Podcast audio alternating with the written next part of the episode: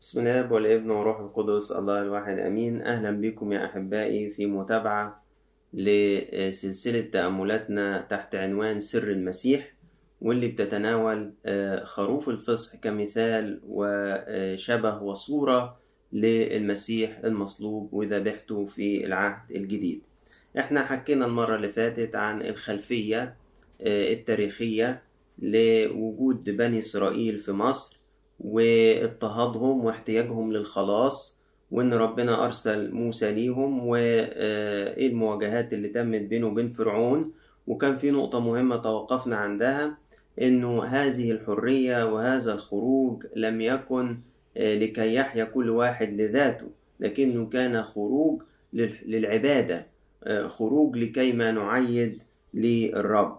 وكمان حكينا وقرينا الأربعتاشر آية الأولى من أصحاح اتناشر اللي بيحكي عن شريعة الفصح، وتوقفنا عند تفسيرنا لمعنى كلمة أرى الدم وأعبر عنكم، وفهمنا إزاي إن هي تعبير إيجابي، مش معناه بس تخطي هذا البيت وعدم دخوله، لكن يبسط زي الطيور المرفة، يبسط جناحيه، ربنا هيقف يبسط جناحيه محتضنا بيوت بني إسرائيل لكي ما لا يدخلها المهلك. وقلنا أن الكلمة بتاعة باسواخ أو باساخ اللي منها بيساخ البسخة، كلمة تعني التخليص أو الستر أو الحماية أو الحفظ والاقتناء.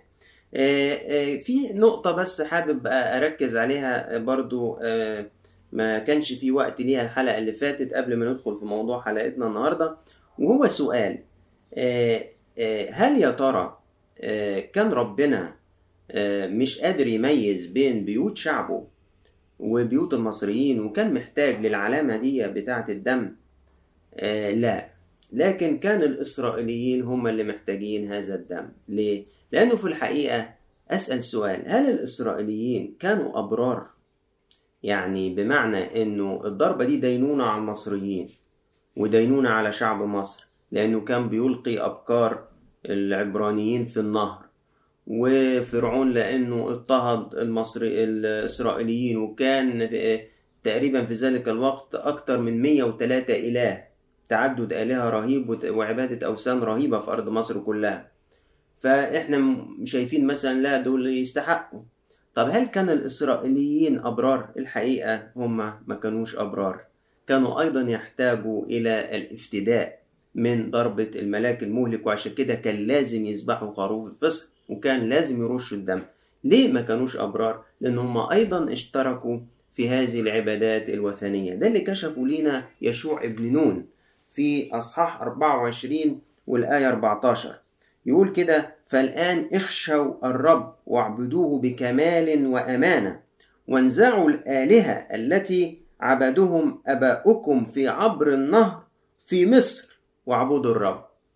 إذن اليهود آه اختصوا بقطعة أرض منفصلة في أرض مصر في الدلتا، في منطقة اسمها جاسان أو جوشن، وفي يبدو إن هما كده يعني بلغة اليومين دول عاملين سوشيال ديستانسينج بينهم وبين باقي المصريين، لكن في الواقع هما تأثروا بالعبادات الفرعونية الوثنية واشتركوا في هذه العبادات بقدر ما خلال إقامتهم في مصر، فتلوثوا أيضا بالخطية، ولذلك فهم كانوا أيضا في احتياج ليفتدوا بهذه الدماء التي لخروف الفصح. تعالوا في موضوع حلقتنا النهاردة نبتدي بقى ندخل في التفاصيل. الوليمة الفصحية إيه مكوناتها وإيه مدلولاتها؟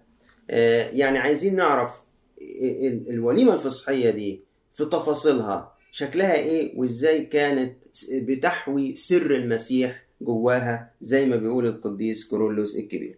اول نقطة هنمر عليها زمان الفصح، يعني التوقيت اللي بيتم فيه هذه الشريعة. التوقيت بيقول لنا كده انه بيفتتح تقويما جديدا للعبرانيين، وده اللي حصل. قال له قال له ايه قال له هذا آه الشهر يكون لكم رأس الشهور. يعني الناس دي كانت في شهر ستم... كانت في شهر نيسان اللي هو بيبقى أواخر مارس وأوائل أبريل زي اليومين دول. فهتلاقي ربنا يقول لهم ايه؟ يلا زيروا العداد ده النهارده واحد في السنه. الله يا رب السنه بدات في سبتمبر، لا كنسل هذا الامر، في تقويم جديد، في واقع جديد لحياتك هيبدا مع هذه الشريعه. فاذا الفصح صار البدايه لهذه الامه ولهذا الشعب، وده اللي حصل في العالم بتجسد المسيح اللي هو الفصح الحقيقي. ابتدأ تقويم جديد في العالم، بقى في حساب جديد للزمن، بقى في قبل الميلاد وبعد الميلاد في الطريقة اللي بنكتب بيها السنين، وفي اللغة الإنجليزية بي سي يعني بيفور كرايست، وإي دي باللاتينية أنا دوميني يعني في سنة ميلاد المسيح. القديس كيرلس الكبير بيرى أن تحديد الرب ليهم بأن الشهر ده يكون رأس الشهور وبدء الشهور، يقول كده لأن الفصح كان رمزا للمسيح الذي هو بداية الكل. المسيح هو البدء، هو الرأس، فبيتكلم عن الفصح فلازم الفصح ده يكون بدء كل شيء وأول كل شيء. ولأن المسيح هو البدء وهو موجود من الآب قبل كل الدهور، ولم ولما يتم لما يتم الاحتفال بالفصح في بداية العام لكي يكون إشارة إلى أن بالمسيح الأشياء العتيقة قد مضت وذا الكل قد صار جديدا. يعني في واقع جديد مع المسيح، ده, ده لازم يكون بداية حياتي. المسيح المصلوب ده لازم يكون بداية جديدة ليا. الأسبوع اللي أنا فيه دلوقتي أسبوع البصخة ده لازم يكون بداية لحياة جديدة جوايا، بداية لنظرة جديدة للحياة وللعالم ولنفسي، أنا مين وأنتمي لمين، وأنا اتحررت إزاي واتحررت ليه. مهم جدا اتحررت إزاي واتحررت ليه، وذا الكل قد صار جديدا. أحد المفسرين أيضا يقول أنه التوقيت بتاع نهاية مارس وبداية أبريل ده فصل الربيع، فتخيل كده ربنا يقول لهم ايه؟ خلوا السنة بتاعتكم تبتدي بالربيع. بدل ما السنة عادة بتبتدي بفصل الخريف والشتاء ثم الربيع والصيف، ربنا يقول لهم لا، البداية هتبقى بفصل الربيع. وده يذكرنا الحقيقة بما جاء في سفر نشيد الأنشاد، يقول كده في نشيد الأنشاد اتنين عدد حداشر واتناشر: الشتاء عبر وولى، والمطر فات وذال، الزهور ظهرت في الأرض، وآن أوان الغناء. يتخيل يعني كأن ربنا عايز يقول ايه؟ صليبي فصحي ده اللي أنا صنعته من أجلكم ده ربيع حياتكم، ابتدئ الغناء، آن أوان الغناء. احنا في الكنيسة لينا أغانينا، أغانينا الروحية، لا بنقول لك القوة والمجد والبركة والعزة إلى الأبد آمين عمانوئيل إلهنا وملكنا. ده الغناء بتاعنا، بنترنم لإلهنا. أنا أوان الغناء والترنم، لأنه ده ربيع الحياة، والربيع دايما يشتهر بالزهور، ومن هذا الفصح حياتنا تثمر، تخرج زهور وثمار روحية. بيؤخذ الشاة الذكر إلى المنزل ويقعد من اليوم العاشر لليوم الأربعتاشر. خليكم فاكرين احنا ما زلنا بنتكلم عن ايه؟ عن النقطة الأولى في الوليمة الفصحية ومدلولاتها اللي هو التوقيت الزمني. فقلنا انه الشهر ده هيبقى أول الشهور. يجي في اليوم العاشر رأس البيت ياخد يقتني خروف ويحطه تحت الحفظ عنده لليوم الأربعتاشر، يبقى في البيت. طب ليه؟ ده سؤال، ليه يقعد من اليوم العاشر لليوم الأربعتاشر؟ آه في الحقيقة تفسير تاريخي. يعني تفسير تاريخي يعني واقعي، عشان رب البيت يعطى فرصة كافية يفحص فيها الشاه فحص دقيق، عشان لو فيها عيب يلحق ان هو آه يقتني آه شاة أخرى. أبونا رفائيل براموسي في كتابه المسيح في الأعياد اليهودية بيقول كلام برضو جميل، بيقول في هذه المدة سيترك الحمل حرا طليقا في البيت حتى تتعلق به عيون الأطفال والكبار. يعني عارفين كده سوري آسف يعني في التشبيه، لما حد مننا كده بيجيب كلب صغير في البيت، مش بعد شوية الكلب ده بيبقى غالي عنده جدا زيه زي بقية البني آدمين اللي في البيت، يقولك ده أنا لو جرت له حاجة موت نفسي. نشأ نوع من الارتباط بيني وبين هذا الحيوان الأليف. ربنا عايزهم يحبوا هذا الخروف. طب ليه يا رب؟ عشان بعد كده لما يشوفوه بيذبح، عشان بذبحه هو ينالوا هم حرية، بموته هم ينالوا هم حياة ونجاة. لا يبقى الأمر فارق، ده مش كان واحد ما نعرفوش، لا ده كان حاجة غالية عندي قوي، وعرفت قد إيه هو ضحى آه عشاني. آه حتى تتعلق به عيون الأطفال والكبار أن حريتهم وخلاصهم كان بسبب حياة ودم هذا الحمل البريء. يقول كده وهو في هذا يكون ظلا للمسيح، أو بتعبير القديس كيرلس الكبير هنا سر المسيح الذي تنبأ عنه إشعياء: كشاة تساق إلى الذبح، كنعجة صامتة أمام جزيها فلم يفتح فاه. أما القديس كيرلس فيرى في اقتناء الشاة في اليوم العاشر إشارة لملء الأزمنة، لأن يوم العاشر ده يوم كمال، رقم رقم كمال رقم عشرة ده، فبيقول إشارة لملء الأزمنة الذي فيه تم تجسد الكلمة. يعني بيقول إن اليوم العاشر ده إشارة للزمان اللي تجسد فيه الكلمة. ليه؟ لأن القديس بولس يقول لما جاء ملء الزمان أرسل الله ابنه، وملء الزمان دي ممكن يعبر عنها برقم عشرة. أما من جهة أنه لا يجب أن يؤخذ الخروف للحفظ من اليوم الأول للشهر، طب ليه ما ياخدوش من اليوم الأول؟ فهذا يدل رمزيا على أن زماننا هذا قد أتى بعد أن كانت قد مرت قبلنا أزمنة كثيرة وأجيال طويلة لم تكن خالية أبدا من وجود الله. يعني ليه في اليوم العاشر ما يجيبوش ليه من أول يوم؟ لأنه قبل تجسد الكلمة كان في تاريخ إنساني، وكان في معاملات لله، الله ما كانش غايب، كان في ناموس وكان في أنبياء، وبعدين في ملء الزمان أرسل الله ابنه.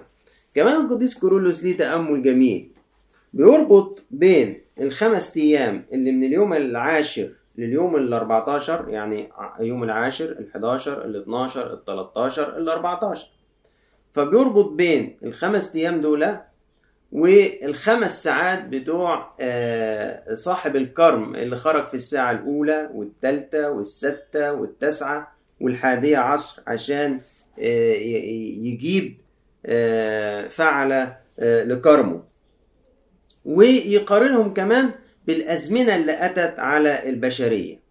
إذن خدوا بالكم في الكلام اللي جاي ده تأمل لطيف للقديس كيرلس. مسك الخمس أيام اللي هيقعدهم خروف الفصح في البيت مع الخمس أزمنة التي تعاقبت على البشرية مع الخمس ساعات اللي خرج فيهم صاحب الكرم عشان يقتني فعل لكرمه. فيقول لنا إيه؟ الفترة الأولى هي التي عاش فيها آدم الأب الأول في الفردوس.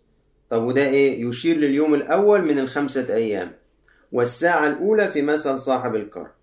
الفترة الثانية هي مثل الساعة الثالثة لصاحب الكرم، ويقصد بها الزمان الذي عاش فيه نوح والذين كانوا معه، وده يشير لليوم الثاني.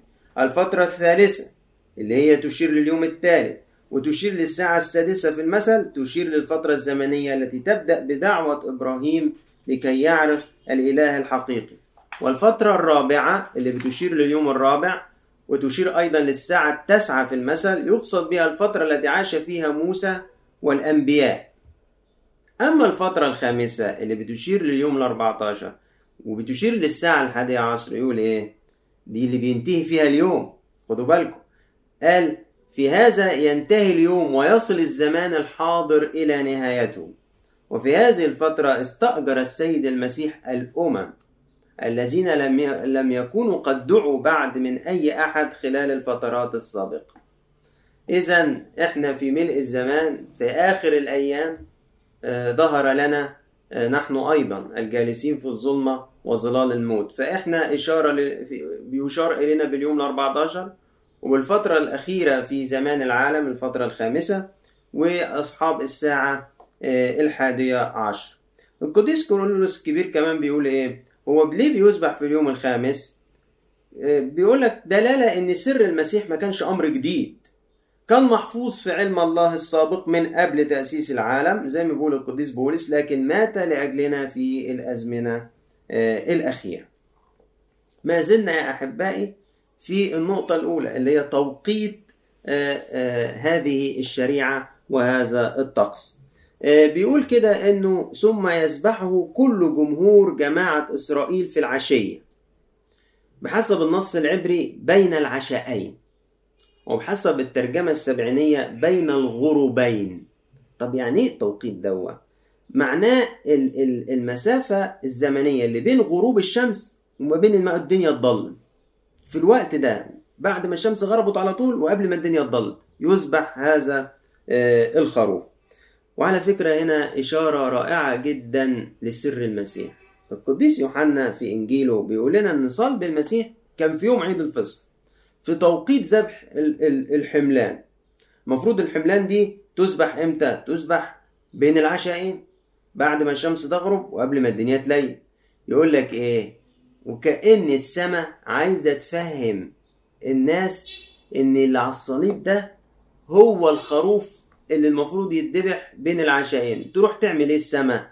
تروح تبقى ضلمه في الوقت اللي يموت فيه المسيح، وكأن اليوم بيعجل بميعاده ويسرع ناحية الضلمة عشان يقول اللي, اللي بيموت ده هو خروف الفصح اللي انتوا المفروض كنتوا تذبحوه بين العشاءين. أمر جميل جدا، وده بيقوله العلامة ترتليان. بيقول كده: فإن هذا الذي كان ينبغي عليكم أن تعملوه في بداية الشهر الأول من سنتكم الجديدة تنبأ عنه موسى عندما سبق وقال لهم أن يقدم كل جماعة بني إسرائيل شاة ذبيحة عند المساء، وأن يأكلوا هذه الذبيحة في هذا اليوم مع مر، وأضاف قائلا إنه فصح للرب أي آلام المسيح. وهذه النبوة قد تحققت أيضا، إنه في اليوم الأول من الفطير ذبحتم المسيح. ولكي تتم النبوات عجل النهار بأن يصير ليلا. عجبتني قوي الحتة دي. الأزمنة بتطوع نفسها لكي ما تشهد للمسيح. الوقت لسه نهار، بس المفروض المسيح ده هو الفصح الحقيقي.